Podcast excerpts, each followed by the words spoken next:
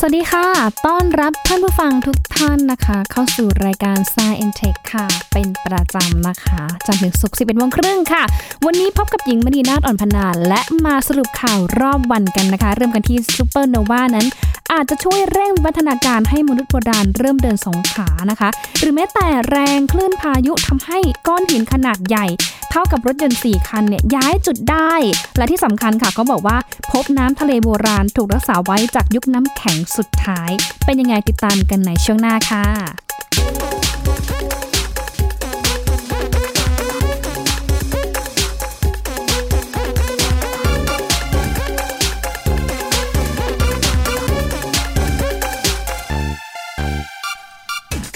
มาแรปอัพสรุปข่าวเป็นประจำทุกวันศุกร์นะคะ กับความเคลื่อนไหวทางแวดวงวิทยาศาสตร์ และเทคโนโลยีค่ะ ที่จะทำให้คุณนั้นก้าวทันกับความเปลี่ยนแปลงที่อยู่ใกล้ตัวด้วยนะคะ พื้นที่ไหนนะคะ ตอนนี้มีฝนตกมีลมพายุพัดยังไงนะคะ ก็ทักทายหรือว่ารายงานกันเข้ามาได้ทางเพจของไทย PBS Radio นะคะ เพราะเขามีประกาศจากทางกรมอุตุนิยมวิทยาค่ะ บอกว่ามีฝนตกหนักบริเวณประเทศไทยนะคะ แล้วก็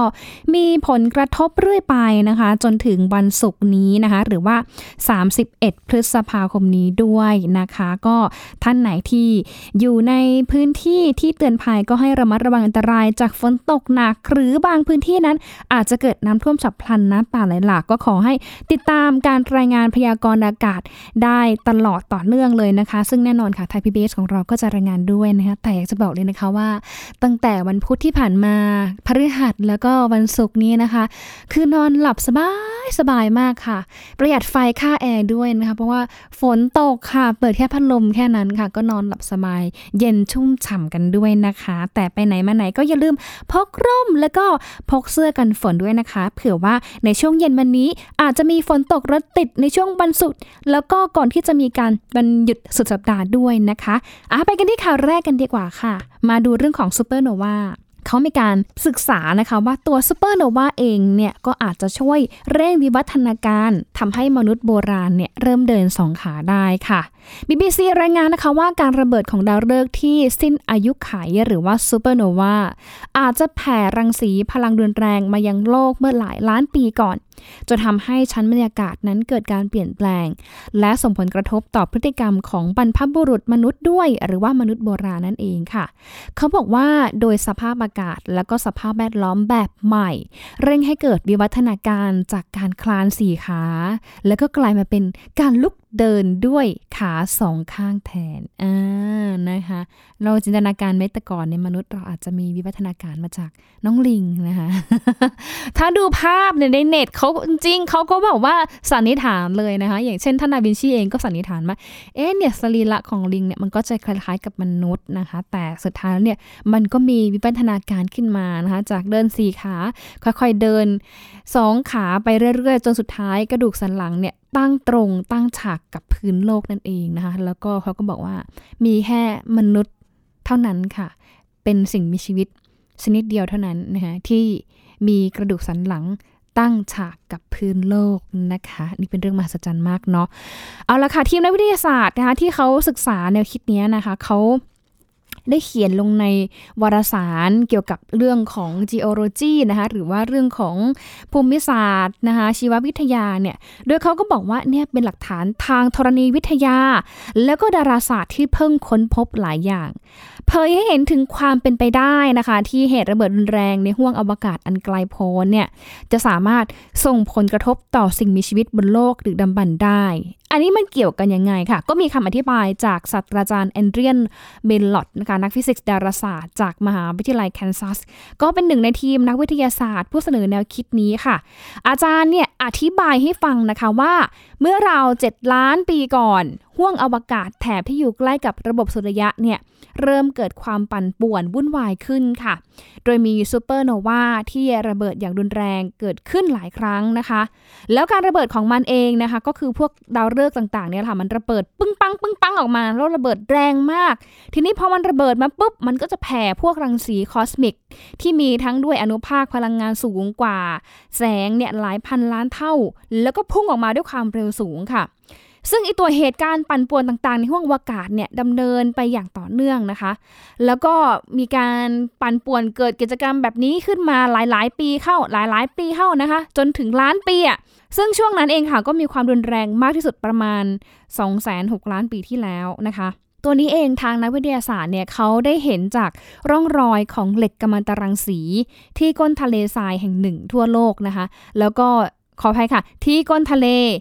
หลาย ๆ ที่ทั่วโลกเลยนะคะ ซึ่งเขาก็เชื่อว่าเหตุการณ์รังสีคอสมิกที่มีพลังรุนแรงเนี่ยแผ่ทะลุเข้ามาชั้นบรรยากาศลงมา แล้วจนถึงพื้นโลกในช่วงรอยต่อระหว่างสมัยไพลโอซีน กับยุคน้ำแข็งนั่นเอง นึกภาพตามสิคะหลังจากที่มีสิ่งมีชีวิตนะคะเดินมาสี่ขาปุ๊บปรากฏว่ามีซูเปอร์โนวาหรือว่าดาวฤกษ์ที่เขาแบบสิ้นอายุขัยระเบิดขึ้นปัง นะคะแล้วก็แผ่รังสีออกมาอย่างรุนแรงนะคะทะลุทะลวงมาสู่ชั้นบรรยากาศของโลกนะคะ แต่ก็กินเวลานานหลายล้านปี จนสุดท้ายมันก็เลยไปมีผลต่อวิวัฒนาการของมนุษย์ จากที่เดินสี่ขา ก็ค่อยๆ เริ่มเดินสองขาด้วยนะคะ ซึ่งเรื่องนี้เองค่ะ ทางทีมนักวิทยาศาสตร์เนี่ยเขาก็คาดว่า ตัวรังสีคอสมิกเนี่ย มาจากเหตุการณ์ซูเปอร์โนวาที่อยู่ห่างจากโลกนะคะ ไม่ไกลเลยค่ะ 164 ปีแสง ปีแสงที่บอกนี้คือไม่ใช่เรื่องของหน่วยเวลานะคะ ปีแสงคือระยะทางนะคะ เพราะว่าเขาใช้ในการบอกหน่วยที่มีระยะทางที่ไกลมากๆๆๆๆนะคะ จนเขาใช้นี่แหละความเร็วของแสงเนี่ยนะคะ ใช้ในการวัดระยะทางด้วยอาคิดง่ายๆก็คือ3แสนเนี่ยเขาเดินทาง 3 0 0แสนกิโลเมตรต่อวินาที แล้วก็คิดดูสิคะว่า 1 ชั่วโมงของแสง 1 เดือนของแสงและ 1 ปีของแสง จะเดินทางไปได้ไกลกี่กิโลเมตร และถ้าเป็น 164 ปีแสงล่ะ จะไกลขนาดไหนนะคะ อันนี้คุณผู้ชมคุณผู้ฟังก็ไปคิดตามตัวเลขเอาแล้วกันนะคะ ซึ่งเขาบอกว่าไอตัวรังสีคอสมิกที่มันเดินทางมาไกลประมาณ 164 ปีแสงเนี่ยนะคะ ทรงพลังมากค่ะ และนางก็สามารถที่จะแผ่ออกมาชนเข้ากับอะตอมของธาตุต่าง ๆ ในชั้นบรรยากาศโลก แล้วก็ทำให้อิเล็กตรอนเนี่ยหลุดออกพอมันหลุดออกแล้วมันมีการเพิ่มประจุไฟฟ้าในชั้นบรรยากาศให้สูงขึ้นกว่าเดิม 50เท่า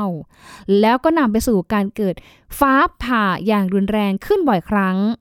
และฟ้าผ่านี้แหละค่ะก็เป็นสาเหตุหนึ่งของไฟป่าที่เผาทำลายป่าทึบในทวีปแอฟริกา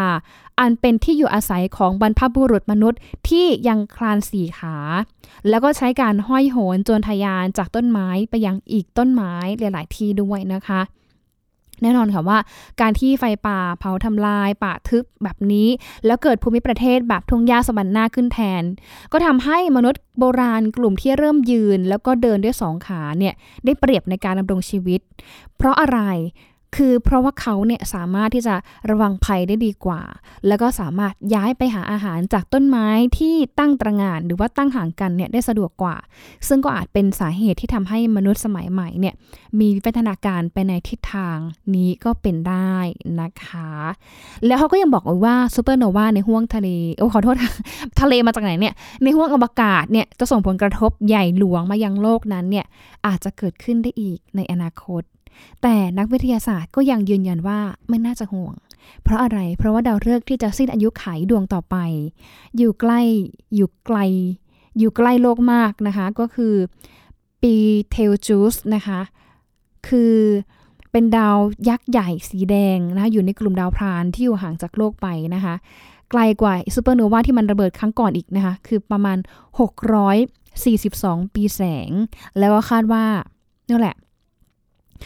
น่าจะเกิดซูเปอร์โนวาในอีกประมาณ 1 0 0 0 0แสนปีข้างหน้าด้วยนะคะ โอ้โห สรุปก็คือว่ามีการระเบิดของดาวฤกษ์ใช่ไหมคะ ดาวที่มีแสงสว่างในตัวเองนะคะที่อยู่ห่างจากโลกเนี่ยประมาณ 164 ปีแสงนะคะระเบิดปุ้งมานางก็ส่งรังสีคอสเมกที่ส่งพลังทะลุทะลวงมาชั้นบรรยากาศนะจนสุดท้ายนะคะทำให้ในชั้นบรรยากาศหรือว่าในบรรยากาศเนี่ยนะมันมีประจุไฟฟ้า สูงขึ้นกว่าเดิมหลาย ๆ เท่า แล้วก็ทำให้เกิดปรากฏการณ์ฟ้าผ่า พอฟ้าผ่าแล้วเกิดอะไร ฟ้าผ่ามันก็ไปผ่าในป่านะคะ แล้วก็ไหม้ป่าดิแล้วมนุษย์โบราณที่เขาอยู่ในป่าเนี่ยเขาก็ต้องแบบว่าปรับตัวไง ปรับตัวตามสภาพแวดล้อม ปรับตัวตามความเปลี่ยนแปลงที่เกิดขึ้นนะคะสุดท้ายค่ะ จากที่นางเดินได้สี่ขานะคะก็เดินได้สองขาอะอันนี้ก็เป็นอีกข้อสันนิษฐานหนึ่งนะคะที่นักวิทยาศาสตร์เนี่ยเขาเก็บรวบรวมมาจากหลักฐานที่มีอยู่จากทางทฤษฎีด้วยนะคะ อันนี้ก็ต้องรอพิสูจน์กันต่อไปค่ะว่า ตัวซูเปอร์โนวาที่ระเบิดออกมาเนี่ยมันมีผลทำให้มนุษย์เนี่ยมีวิวัฒนาการจากการเดินสี่ขาเป็นสองขาจริงหรือไม่ก็ต้องรอการพิสูจน์ต่อไปด้วยนะคะเนี่ยเรื่องของวิทยาศาสตร์มันสนุกแบบนี้แหละค่ะ พิสูจน์ต่อไปเรื่อยๆค่ะ ไม่มีอะไรถูกไม่มีอะไรผิด จนกว่าเราจะได้หลักฐาน หรือว่าการค้นพบใหม่ ๆ ขึ้นมาเรื่อยๆ แล้วก็นำไปสู่เรื่องของการ ค้นหาอีกต่อๆไปว่า สิ่งที่เกิดขึ้นในอดีตแล้วเนี่ยมันจะส่งผลยังไงต่อปัจจุบัน และมันยังส่งผลอะไรต่ออนาคตอีกด้วยนะคะ จากเรื่องของนะคะซูเปอร์โนวาการระเบิดนะคะไปดูอีกเรื่องหนึ่งค่ะ ก็แรงไม่แพ้กันนะคะ เป็นแรงของคลื่นพายุนะคะที่เขาบอกว่าทำให้ก้อนหินแนวชายฝั่งที่มีขนาดใหญ่มาก เท่ากับรถยนต์สี่คัน ย้ายจุดได้ค่ะ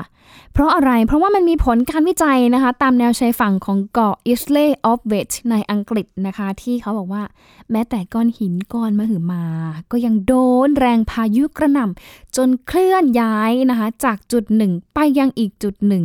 เอ๊ะ มันเกิดอะไรขึ้นมันแรงขนาดนั้นจริงเหรอคะ เพราะว่าเรื่องนี้เองนะคะมีการศึกษาค่ะจากอาจารย์ลินลี่เฮสเวลนักวิจัยปริญญาเอกของมหาวิทยาลัยแห่งพอร์ตสมิธนะคะ กล่าวว่า ก้อนหินเหล่านี้ค่ะ เป็นแนวกั้นมรสุมตามธรรมชาติ ที่ช่วยลดความรุนแรงของคลื่นลมที่พัดเข้าฝั่ง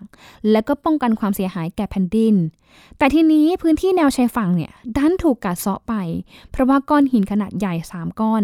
ถูกแรงลมพัดจนค่อย ๆ เคลื่อนย้าย นี่ก็เลยทำให้มีความเสี่ยงต่อการกัดเซาะของแนวชายฝั่งสูงขึ้นนั่นเองนะคะ เพราะว่าจากข้อมูลที่เขาศึกษากันมาในช่วง 3 ปีที่ผ่านมา ทีมนักวิจัยที่มหาวิทยาลัยแห่งพอสมัตในอังกฤษเนี่ยเขามีการเฝ้าติดตามการเคลื่อนย้ายตัวของก้อนหินเหล่านี้โอ้โหศึกษาละเอียดมากนะคะเขาก็ใช้ตัวไอ้นี่แหละไอ้เทคโนโลยีคลื่นวิทยุนะคะที่ทีมงานฝังไว้ในก้อนหินเนี่ยนะคะก็เอาเก็บมา ทำเป็นข้อมูลว่ามันมีการเปลี่ยนแปลงอะไรบ้าง เพราะว่าเขาไม่ได้ฝังแค่หินสามก้อนที่มันเคลื่อนย้ายเท่านั้นนะคะ เขาฝังไปในหินเป็นร้อยร้อยก้อนนะคะ เพื่อดูว่ามันเปลี่ยนแปลงอะไร มันเคลื่อนย้ายอะไร หรือว่ามันสามารถที่จะบอกได้ไหมว่าชายฝั่งเนี่ยมันถูกกัดเซาะไปได้เยอะขนาดไหน ทีนี้ศึกษาไปศึกษามาเนี่ยเขาก็บอกว่า มันสร้างความแปลกใจอย่างมาก เพราะว่าก้อนหินก้อนหนึ่งที่ใหญ่มากนะคะหนักเนี่ยประมาณ 10 ตัน ก็น่าจะเท่ากับรถยนต์แบบครอบครัวคันใหญ่เลยนะ ประมาณ 3-4 คันเนี่ยถูกแรงมรสุมพัด แล้วก็เคลื่อนย้ายจากจุดเดิมที่ขอบของแนวชายฝั่ง มายังจุดใหม่ที่ห่างกันประมาณ 10 เมตร ซึ่งเขาบอกว่าเป็นเรื่องที่น่าทึ่งมาก เพราะบริเวณนี้หาดูแนวคลื่นแล้วเชื่อว่าเป็นจุดหลบคลื่นที่ดีทีเดียว และ แม้แต่กระทั่งก้อนหินมหึมานะคะ ก็ยังถูกแรงคลื่นเนี่ยพัดจนย้ายจุดนะคะอะไรจะขนาดนั้นนะคะโอ้โห แสดงว่าคลื่นเนี่ยต้องมีพลังเยอะมากๆค่ะ อย่างที่เขาบอกไปนะคะว่า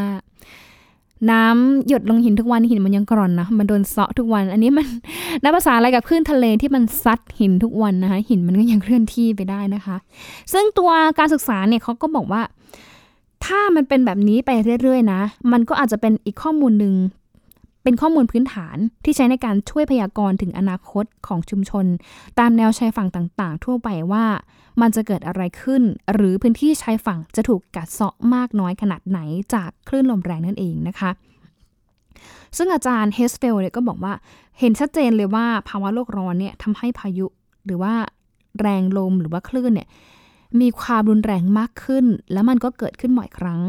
และที่สำคัญเลยคือมันเกิดแต่ละครั้งเนี่ยมันสร้างความสูญเสียมากกว่า ที่จะเกิดประโยชน์อีก เพราะฉะนั้นเนี่ยถ้าหากว่าเราเข้าใจมากขึ้นว่าไอตัวพื้นที่แนวชายฝั่ง ตอบสนองต่อมรสุมที่เกิดขึ้นทุกวันนี้ได้อย่างไร ตัวนี้เองแหละคำตอบนี้เองเนี่ยก็จะสามารถที่จะคาดการได้ชัดเจนมากขึ้นว่าอนาคตเอง พื้นที่หรือแม้แต่ชุมชนชายฝั่ง จะมีอนาคตเป็นอย่างไร จะถูกกัดเซาะได้มากน้อยแค่ไหน อันนี้ก็สามารถที่จะดูได้นะคะ แต่อาจารย์ก็หินหลักๆแหละค่ะว่า มันก็น่าจะเกิดจากปัญหาภาวะโลกร้อนด้วยเช่นกันนะคะ ก็ยังอยู่ในเรื่องของทะเลเหมือนกันค่ะ เขาบอกว่าตอนนี้นะคะ พบน้ำทะเลโบราณที่ถูกรักษาไว้จากยุคน้ำแข็งสุดท้ายเนี่ยนะคะ ที่มีอายุประมาณ 20,000 ปีที่แล้วนะคะ เขาบอกว่าตั้งแต่ช่วงยุคน้ำแข็งเลยนะคะที่ถูก น้ำเนี่ยขังอยู่ในฐานน้ำแข็ง มีความหนาหลายร้อยฟุต ทอดยาวไปทั่วมหาสมุทร มีขนาดเล็ก แล้วก็ชายฝั่งเองก็มีการขยายตัวออกไปหลายร้อยกิโลเมตร น้ำส่วนที่เหลือก็กลายเป็นเกลือ แล้วก็เย็นเยือกมากขึ้น นักวิทยาศาสตร์จากมหาวิทยาลัยชิคาโกในสหรัฐอเมริกาค่ะ เขาไปค้นพบสิ่งที่หลงเหลือจากพายุน้ำแข็งสุดท้ายนะคะ ออภัยค่ะหลงเหลือจากยุคน้ำแข็งสุดท้ายนะคะ ซึ่งหลักฐานที่หลงเหลืออยู่นี้ก็คือ น้ำทะเลจากยุคโบราณค่ะ ที่ไปซ่อนตัวอยู่ภายในชั้นหิน และไปอยู่กลางมหาสมุทรอินเดีย และก็ยังพบว่าเค็มกว่าน้ำทะเลธรรมดาอีก หลังจากเรื่องนี้ค่ะที่มีการใช้การวิเคราะห์ไอโซโทปทางธรณีเคมีนะคะ ไปศึกษาสัดส่วนของความเข้มข้นของธาตุและก็ไอโซโทปที่มีองค์ประกอบของโลก ซึ่งมีความแปรผันมากนะคะ กับปริมาณของไอโซโทปที่จะช่วยหาอายุของหิน แหล่งที่มาของน้ำหรือแม้แต่เรื่องของการหาอากาศได้ ซึ่งจากสิ่งที่บ่งชี้ทั้งหมดเลยค่อนข้างที่จะบอกได้ชัดเจนเลยนะคะว่า น้ำทะเลโบราณที่พบในชั้นหินนั้น เป็นส่วนหนึ่งของมหาสมุทรโบราณเมื่อประมาณ 20,000 ปีที่ผ่านมาค่ะ เพราะเขาบอกว่ามีการจำลองยุคน้ำแข็งสุดท้าย แล้วก็พบว่ารูปแบบผลักดันการไหลเวียนของสภาพภูมิอากาศ และสภาพอากาศเนี่ยแตกต่างจากทุกวันนี้มาก เพราะฉะนั้นเนี่ยการค้นพบนี้อาจจะเป็นอีกหนึ่งเบาะแส ในการค้นหาแหล่งน้ำโบราณอื่น ๆ ต่อไปด้วย เพราะว่าการเข้าใจรูปแบบสิ่งเหล่านี้ อาจจะทำให้เราเนี่ยนะคะได้เรียนรู้แล้วก็เข้าใจได้ว่า สภาพอากาศของโลกเองก็จะตอบสนองอย่างไรในอนาคต หรือแม้แต่เรื่องราวของ น้ำทะเลที่พบในอดีตเอง มันก็ยังจะสามารถบอกได้ว่า สภาพอากาศเมื่อประมาณ 20,000 ปีที่ผ่านมา มันเป็นอย่างไร มันแตกต่างจากปัจจุบันนี้อย่างไรบ้าง และที่สำคัญเลยก็คือ อะไรที่มันเกิดขึ้นกับสภาพอากาศในปัจจุบันนี้ที่เราต้องตระหนักกันบ้าง อันนี้ก็เป็นอีกเรื่องหนึ่งนะคะที่เราต้องศึกษาต่อไป มันก็ยังวนเวียนกันอยู่ในเรื่องของผลกระทบจากภาวะโลกร้อนนี่แหละ จากที่รายงานไปเมื่อสักครู่นี้ว่า มันก็เกิดขึ้นจาก ภาวะโลกร้อนที่ทำให้เรื่องของมรสุมหรือว่าน้ำทะเลเนี่ยพัดเซาะรุนแรงมากขึ้น แล้วมันก็มีผลต่อการไปกัดเซาะชายฝั่ง ไปกัดกินพื้นที่ชายฝั่งนะคะทำให้พื้นที่ชุมชนที่อยู่ชายฝั่งนั้น อาจจะได้รับผลกระทบในอนาคต แล้วก็แน่นอนค่ะว่า ตัวนี้เองนะคะก็จะทำให้เราเนี่ยไปศึกษานอกจากจะหาแหล่งน้ำทะเลโบราณแล้ว ยังทำให้เราเนี่ยนำข้อมูลเหล่านี้ไปศึกษาถึงความเปลี่ยนแปลงของสภาพอากาศที่เกิดขึ้นตั้งแต่อดีต จนถึงอนาคตด้วยเช่นกันนะคะ เดี๋ยวช่วงนี้พักกันสักครู่ค่ะ ช่วงหน้ามาฟังเรื่องราวของ IT กันบ้างนะคะ เรื่องของ AI ค่ะเขาบอกว่าทาง Microsoft เองเนี่ยประกาศ upskill พนักงาน 15,000 คน ให้เก่งเรื่อง AI เพราะว่าถ้าไม่ปรับตัวเนี่ย ไม่รอดเหมือนกันนะคะ เป็นยังไงติดตามกันใน Science Tech ช่วงหน้าค่ะ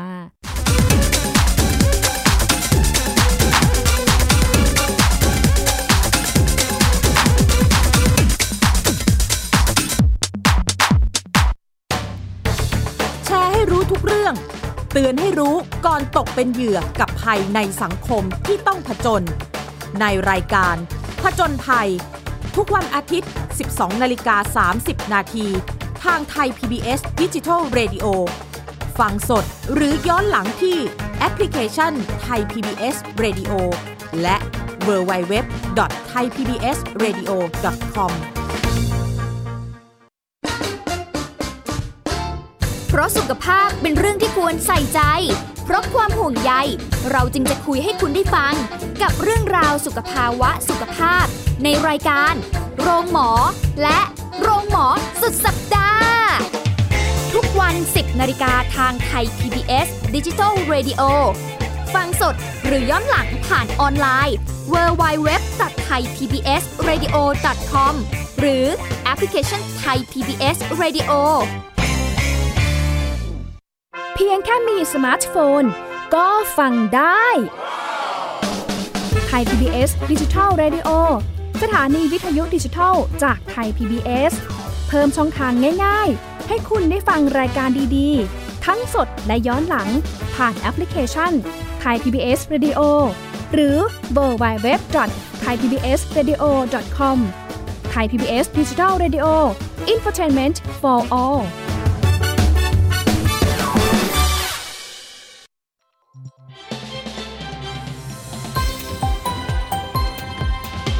กำลังรับฟัง Thai PBS Digital Radio วิทยุข่าวสารสาระ เพื่อสาธารณะและสังคม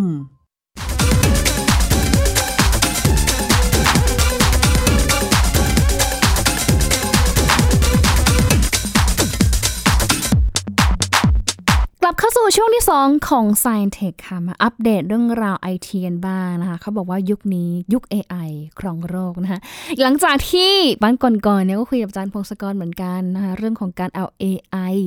มาช่วยสกรีนโลกแล้วก็ช่วยคุณหมอวินิจฉัยโลกกันแน่นอนค่ะว่า เราอาจจะเห็นหน้าค่าตาของ AI มาช่วยคุณหมอในโรงพยาบาลในอีกไม่กี่ปีข้างหน้านี้และแน่นอนค่ะว่าเขาบอกว่าถ้าไม่ปรับตัวยุค AI เนี่ย ก็น่าจะไม่สามารถไปรอดได้นะคะ เพราะว่าล่าสุดเองมีข่าวว่า Microsoft ประกาศ up skill พนักงานหรือว่าพัฒนาทักษะพนักงานกว่า 15,000 คนค่ะ ให้เก่งเรื่อง AI และก็ Machine Learning มากขึ้น และโครงการนี้นะคะก็น่าจะพัฒนาศักยภาพพนักงานให้ได้ภายในเวลา 3 ปีด้วยนะคะ Microsoft ค่ะเขาร่วมกับสถาบันการศึกษา General Assembly หรือว่า GA ประกาศลงทุนเลยนะคะว่าจะก่อตั้งโครงการฝึกอบรมทักษะด้าน AI ให้กับพนักงานทั้งหมด 15,000 คน เพื่ออะไรก็คือให้เขาอะมีทักษะที่ตรงตามความต้องการของตลาดแรงงาน เพราะเขาคาดการว่าในปี 2022 นี้ จะมีอาชีพเกิดใหม่จากการก้าวหน้าของเทคโนโลยีมากขึ้นถึง 133 ล้านตำแหน่ง โอ้ my god เยอะมากนะ เพราะฉะนั้นต้องรีบปรับตัวแล้วนะคะ ท่านผู้ฟังคะ โครงการนี้เองค่ะ Microsoft เนี่ยเขามุ่งในวิธีการฝึกอบรมด้าน AI นะคะ Machine Learning หรือว่าอุปกรณ์การเรียนต่างๆนะคะ ที่ศึกษาเองหรือว่าเรียนเองอัตโนมัติ รวมไปถึงการทำวิทยาศาสตร์เชิงข้อมูล วิศวกรรมระบบคลาวด์แล้วก็อื่นๆอีกมากมาย เพื่อสร้างมาตรฐานแรงงานที่มีทักษะด้าน AI ค่ะ โดยเป้าหมายของโครงการคือฝึกอบรมทักษะด้าน AI ให้กับพนักงาน ให้ได้ 15,000 คนภายในปี 2022 แล้วก็ในปีแรกเองนะคะเขาบอกว่าจะเน้นการฝึกพนักงานให้ได้ประมาณ 2,000 คน เพื่ออะไร เพื่อให้ไปรับหน้าที่แทน AI แล้วก็ 3 ปีถัดไปก็จะจัดฝึกอบรมทักษะเกี่ยวกับ AI เพิ่มอีกประมาณ 13,000 คนนะคะซึ่งเรื่องนี้เองค่ะ ทาง Microsoft เองเขาก็บอกว่า ผู้ที่ผ่านการฝึกฝนนะ จะต้องไปเติมตำแหน่งงานด้านเทคโนโลยีของหน่วยงานพวกเขาเองค่ะ อย่างเช่นงานในส่วนของ Azure ระบบคลาวด์ของ Microsoft แล้วก็การตอบโจทย์ความต้องการของลูกค้าที่ตามหาพนักงานที่มีทักษะด้าน AI แล้วก็พบว่า Microsoft เองนะคะยังได้เข้าร่วมกับบอร์ดของคณะกรรมการ Standard Board ของ General Assembly ที่จะทำหน้าที่ตลอด 6 เดือนหน้านี้ เพื่อไปดูแลเรื่องของการตีความมาตรฐานของทักษะ AI การประเมินผล การออกแบบขอบเขตของอาชีพ แล้วก็การจัดทำหนังสือรับรองทักษะที่ได้รับการยอมรับ โดยบริษัทชื่อดังอย่าง Google นะคะ Spotify นะคะ แล้วก็ Pinterest เนี่ย แล้วก็เจ้าอื่นอีกมากมายเนี่ยก็เป็นสมาชิกในบอร์ดนี้ด้วยเช่นกัน ทีนี้เขาบอกว่าโครงการนี้ไม่ได้ช่วยฝึกอบรมแค่พนักงานเท่านั้นนะคะ เพราะว่าทั้งสองบริษัทเองเขายังร่วมกันสร้าง AI Talent Network หรือว่าเครือข่ายที่จะช่วยหางานให้กับผู้เข้าร่วมการฝึกอบรม และก็มีสัญญาจ้างงานในระยะยาวด้วย โดยเฉพาะตัว GA หรือว่า General Assembly เนี่ยก็จะเชื่อมวิทยาเขตทั้ง 22 แห่งของตัวเอง แล้วก็ ADECO เนี่ยนะคะ ให้ระบบให้พนักงานทรัพยากรบุคคลหรือว่า HR เนี่ยทำออกมาเป็นแบบครบวงจรเลย เพื่อเอามาช่วยในการจัดหาตำแหน่งงานที่เหมาะสมในองค์กรอีกด้วยนั่นเองนะคะนี่แหละค่ะเรื่องของ AI นะคะ เขาบอกว่าอาชีพที่อะไรที่มันไม่ได้ซับซ้อนหรือว่ามันทำอะไรง่าย ๆ เนี่ยแน่นอนว่าเสี่ยงต่อการถูก AI แย่งงาน แต่ขณะเดียวกันถ้าเราไม่หยุดพัฒนาหรือว่าไม่หยุดนิ่งที่จะ ทักษะความสามารถหรือว่าพัฒนาทักษะของตัวเอง เราก็จะไม่มีวันตกงาน ก็ไม่แน่นะคะว่า โอเค วันหนึ่ง AI มาแทน เรา แต่เราเองก็ต้องทำหน้าที่มาคุม AI อีกรอบหนึ่งนะคะเพื่อมอนิเตอร์ว่าเพื่อดูว่า AI เนี่ยทำงานยังไงบ้างทำงานถูกต้องไหม อันนี้ก็เป็นอีกโจทย์ใหญ่ท้าทายมนุษยชาติค่ะ เมื่อ AI เข้ามาแทรกแซงในหน้าที่การงานของเรานะคะ อยากจะบอกเลยนะคะว่าตอนนี้หลายอาชีพเองก็เริ่มได้รับผลกระทบ แล้วก็เริ่มปรับตัวกันแล้วค่ะ เห็นหลาย ๆ ที่จากในเมืองไทยเลยนะคะ ทั้งในเรื่องของ banking เองนะคะหรือแม้แต่ วงการแพทย์นะคะแต่ที่สำคัญเลยนะคะก็คือเนี่ยแหละค่ะเลขาในอนาคตนะคะ เราจะมีเลขาเป็นสมาร์ทโฟนก็ได้นะคะ ช่วยเตือนความจำนะคะ เพราะว่าตอนนี้เองนะคะ ก็มีเครื่องมือหลาย ๆ อย่างเนี่ยมีการอัดแอปแล้วก็ใช้ AI เนี่ย เข้ามาช่วยใช้งานให้เกิดความสะดวกสบายมากยิ่งขึ้นนั่นเองค่ะสำหรับนี้คือ Science Tech นะคะ มาพร้อมกับเรื่องราวทางวิทยาศาสตร์ และเทคโนโลยีที่จะทำให้คุณก้าวทันกับความเปลี่ยนแปลงที่อยู่รอบตัวค่ะ เจอกันนะคะ ไม่น้องหญิงก็น้องยีนี่แหละค่ะสลับหน้าที่กันมาสเปลี่ยนดูแลท่านผู้ฟังนะคะ ทุกวันค่ะจันทร์ถึงศุกร์11โมงครึ่งถึงเที่ยงนะะมาพร้อมกับความรู้มากมายค่ะ ช่วงนี้ขอตัวไปนอนก่อนนะคะ อากาศดีมาก ลาท่านผู้ฟังไปก่อนนะคะ สวัสดีค่ะ